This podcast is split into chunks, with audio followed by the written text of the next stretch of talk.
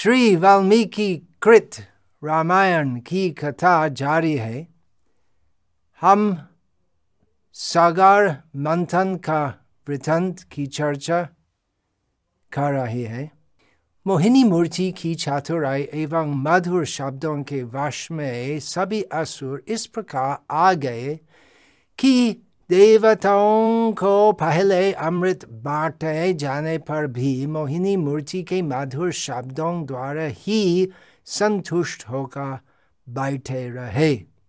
भगवान मोहिनी मूर्ति के रूप में भगवान ने असुरों से कहा, देवता, अति कृपण है और पहले अमृत पाने के लिए अधीर हो उठे हैं।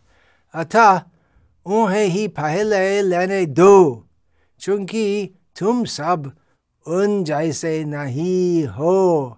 अतएव तुम थानिक धैर्य धारण करो। तुम सभी वीर हो, अतएव मुझसे प्रसन्न हो। अतः जब तक देवता अमृत पान न कर ले, तब तक प्रतीक्षा करना ही तुम्हारे लिए श्रेयस्कर है। और इस प्रकार भगवान सुंदर स्त्री का रूप धारण करने वाले भगवान सब आसुर को धोखा देते हैं। भगवान केवल देवताओं को ही अमृत देना चाहते थे क्योंकि उन्हें ज्ञात था कि आसुर अमृत पान के योग्य नहीं है जब आसुरों ने देखा कि मोहिनी मूर्ति छल कर रही है तब भी वे मून रहे तथापि राहु नाम का एक असुर देवताओं का वेश धारण कर उनकी पंक्ति में सूर्य एवं चंद्र के निकट जा बैठा। जब भगवान को राहु के छल का पता चला, तब उन्होंने तुरंत उसका सिर कट दिया। कैसे? सुदर्शन चक्र के द्वारा। किंतु राहु पहले ही अमृत का स्वाद ले चुका था। अतः सिर काटे जाने पर भी वह जीवित था। जब देवताओं ने अमृत पान कर लिया, तब भगवान अपना मूल स्वरूप, चतुर्भुज रूप, धारण कर शीघ्र ही अपने धाम लौट गए। भगवान उनकी लीला के अनुसार एक सुंदर स्त्री के रूप में आ गए। देवताओं का हित के लिए कुछ अलौकिक कार्य करके अपने धाम लौट गए। असुरों ने देवताओं पर आक्रमण किया और एक भीषण युद्ध के उपरंत इंद्र तीनों लोगों का निर्विरोध शासक बन गया। अपने पुत्रों की पराजय देखा दिति अत्यंत असंतुष्ट हुई और इंद्र से प्रतिरोध लेने हेतु ऐसे पुत्र की प्राप्ति के उद्देश्य से तपस्या करने लगी। जो इंद्र का वध करने में सक्षम हो।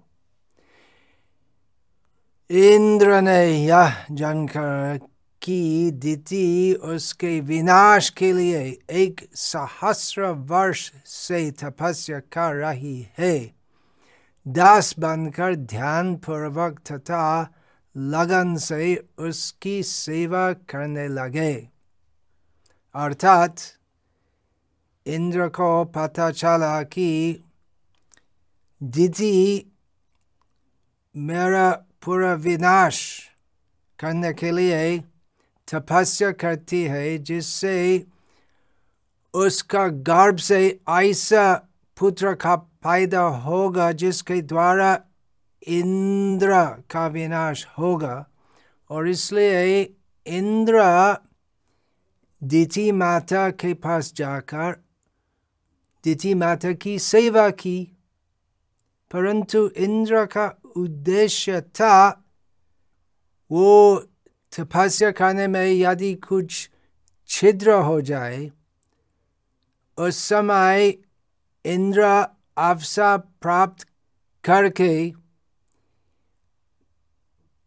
दिति के दिति का गर्भ में वो भ्रूण जो है उसको विनष्ट करना वो इंद्रदेव का उद्देश्य था तो दस बनकर ध्यान पूर्वक तथा लगन से उसकी सेवा करने लगे जब उसके संकल्प में केवल दस वर्ष शेष थे तब इंद्र से प्रसन्न होकर दीति ने उससे आश्वस्त किया कि उसके पुत्र के फ़ायदा होने पर वह उससे शांत कर देगी और इंद्र निर्भय होकर तीनों लोगों पर शासन करेगा।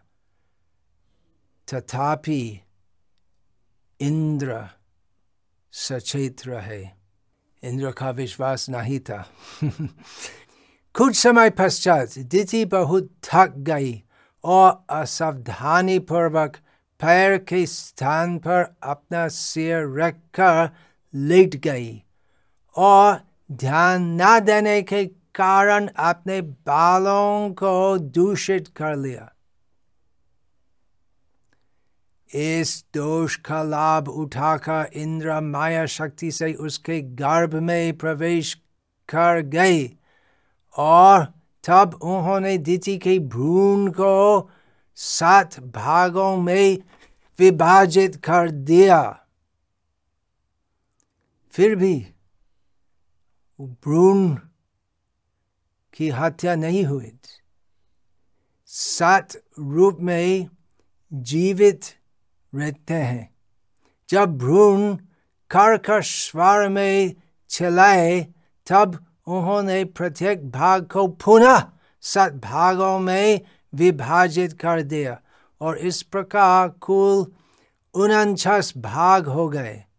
तिथि समझ गई कि क्या हो रहा है? और उसने इंद्र से प्रार्थना की कि वे उसके शिशुओं की हत्या न करे। यह ज्ञात होने पर इंद्र गर्भ से बाहर आकर अपनी सौथेली माँ से क्षमा प्रार्थना करने लगे। तब दिति ने उनसे निवेदन किया कि उसके उनचास शिशु मारुत नामक देवता बन जाए। इंद्र सहमत हो गए और उनकी एवं दिति की संधि हो गई। दिति के उनचास शिशु मारुत देव बन गए और इस प्रकार हम संक्षेप में सुने किस प्रकार विश्वामित्र ऋषि भगवान राम और उनके छोटे भाई भगवान लक्ष्मण को समुद्र मंथन का वृथंत और मारुत देवताओं की उत्पत्ति का वृथंत सुनाए।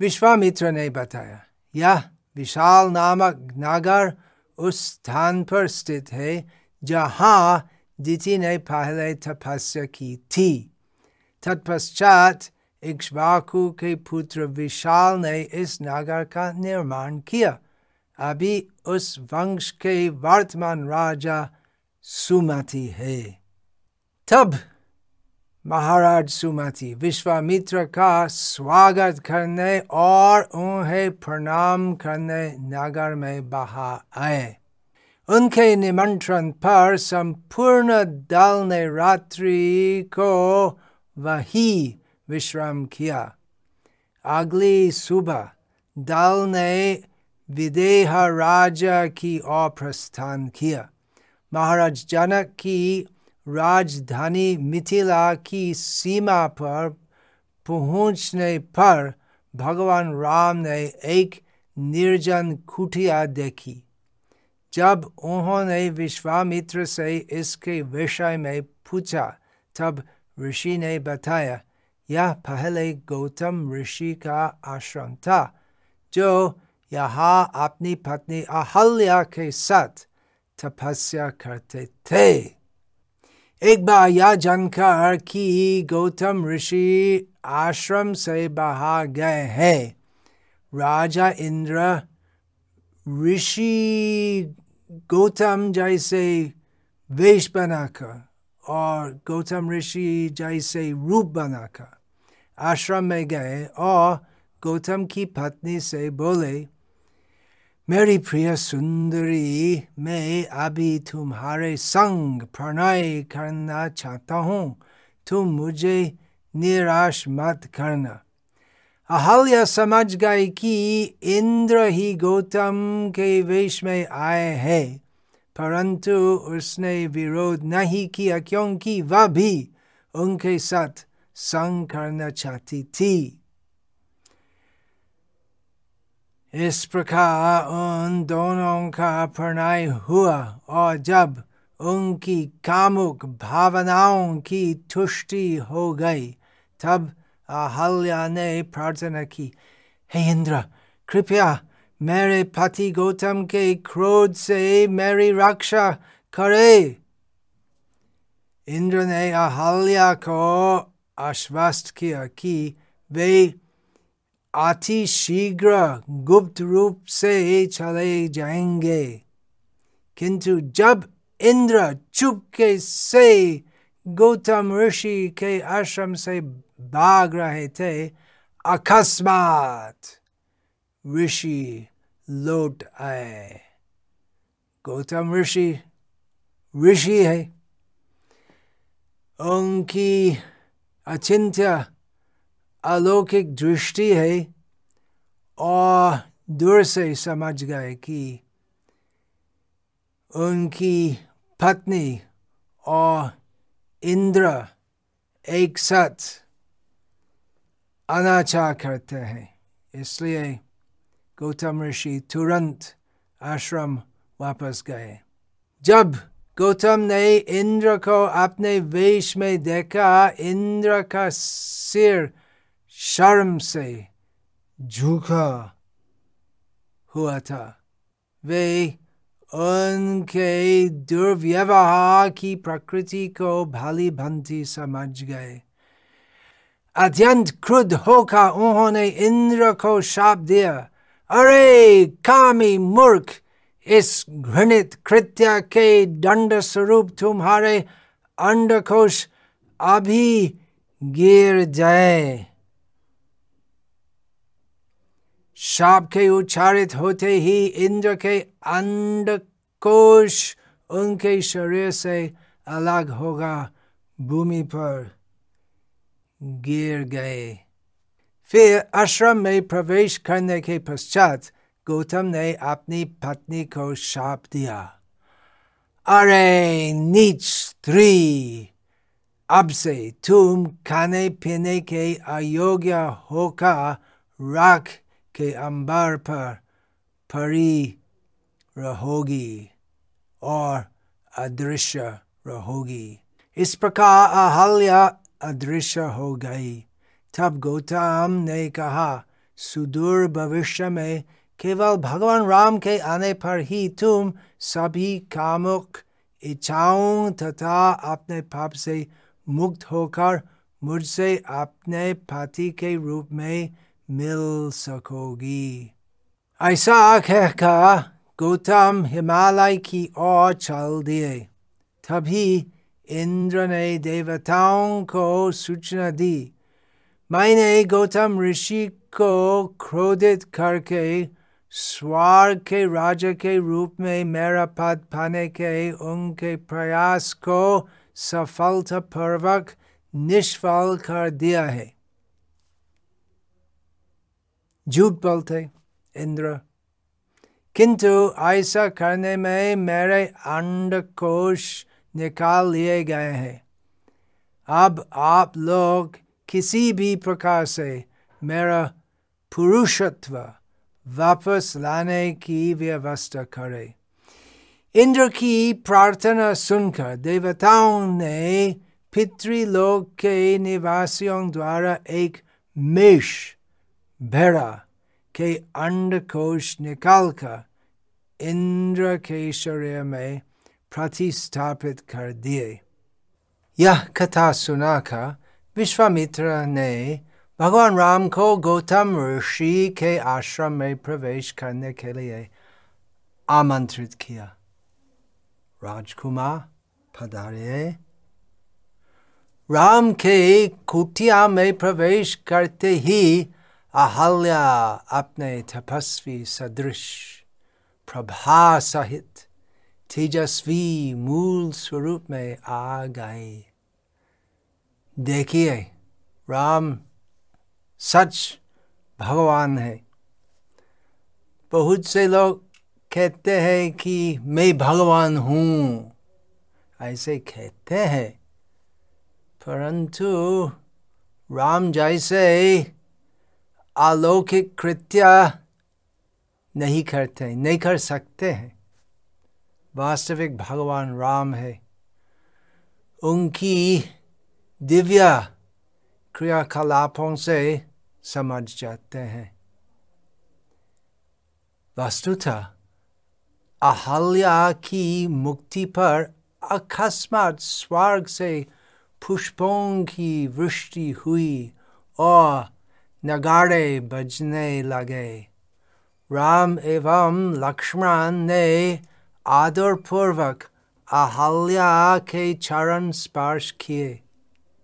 देखिए, अहल्या पतित नारी थी, परंतु अभी बहुत बहुत सालों का तपश्चर्या के पश्चात अभी अहल्या पूर्ण शुद्ध है और इसलिए राम और लक्ष्मण अहल्या देवी की पूर्वकृत पाप कार्य को दाम नहीं करके अहल्या देवी के चरण स्पर्श किया उनको यथा यथा उनको यथोचित आदर देने के लिए और उसने भी, और उसने भी, अहल्या देवी भी, दोनों भाइयों एवं विश्वामित्र का स्वागत किया। तब गौतम ऋषि पुनः अपनी पत्नी से मिलने आए और उन्होंने आदर पूर्वक भगवान राम एवं लक्ष्मण की पूजा की। बहुत सुंदर है।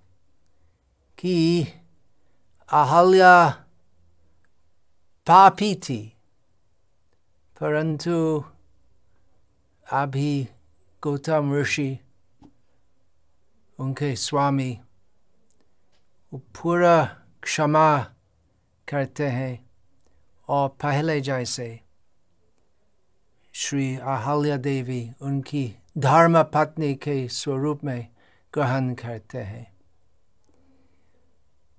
भगवान राम और लक्ष्मण क्षत्रिय के रूप में है और इसलिए वे ब्राह्मण गौतम ऋषि की पूजा करते हैं परंतु गौतम ऋषि जानते हैं कि राम और लक्ष्मण भगवान है और इसलिए गौतम ऋषि उत्तम ब्राह्मण होते हुए भी भगवान राम और लक्ष्मण की पूजा करते हैं।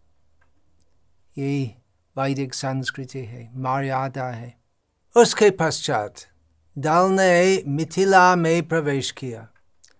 राजा जनक के यज्ञ क्षेत्र में पहुँचने पर भगवान राम विश्व के सभी भागों से आए हुए सहस्रों ब्राह्मणों को देखकर प्रसन्न हुए। कौन प्रसन्न नहीं होंगे? सहस्र सहस्र शुद्ध ब्राह्मणों का दर्शन प्राप्त करके कौन प्रसन्न नहीं होंगे?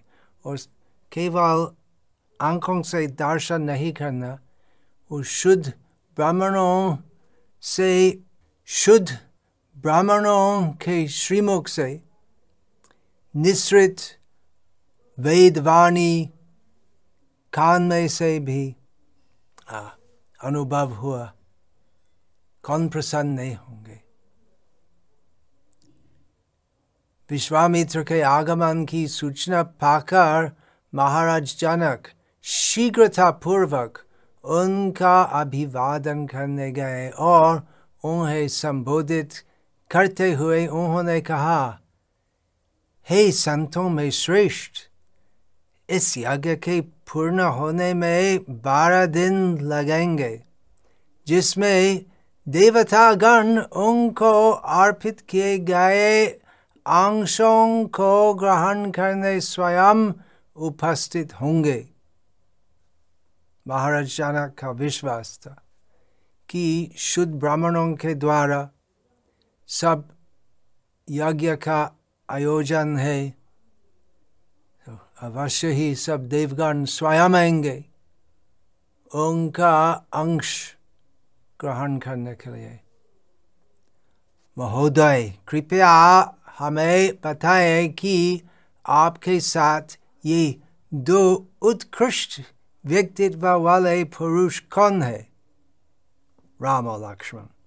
वस्तुतः यही मनुष्य रूप में देवता प्रतीत होते हैं। सब लोग राम और लक्ष्मण देखने से आश्चर्य लगे। क्या मनुष्य मनुष्य नहीं है? देव, अवश्य ही देवगण है, ऐसे सोचते थे सब लोग। विश्वामित्र ने उत्तर दिया, ये युवक राम एवं लक्ष्मण है, जो राजा दशरथ के पुत्र है। ये यहाँ पर उस महान धनुष का परीक्षण करने आए हैं, जिसकी आप आराधना करते हैं। मैं उन्हें अयोध्या से अपने आश्रम उन राक्षसों का संहार करने के लिए लेकर आया था, जो मेरे यज्ञ में विघ्न उत्पन्न कर रहे थे। माघ में उन्होंने राक्षसिनी ठाटक का वध किया।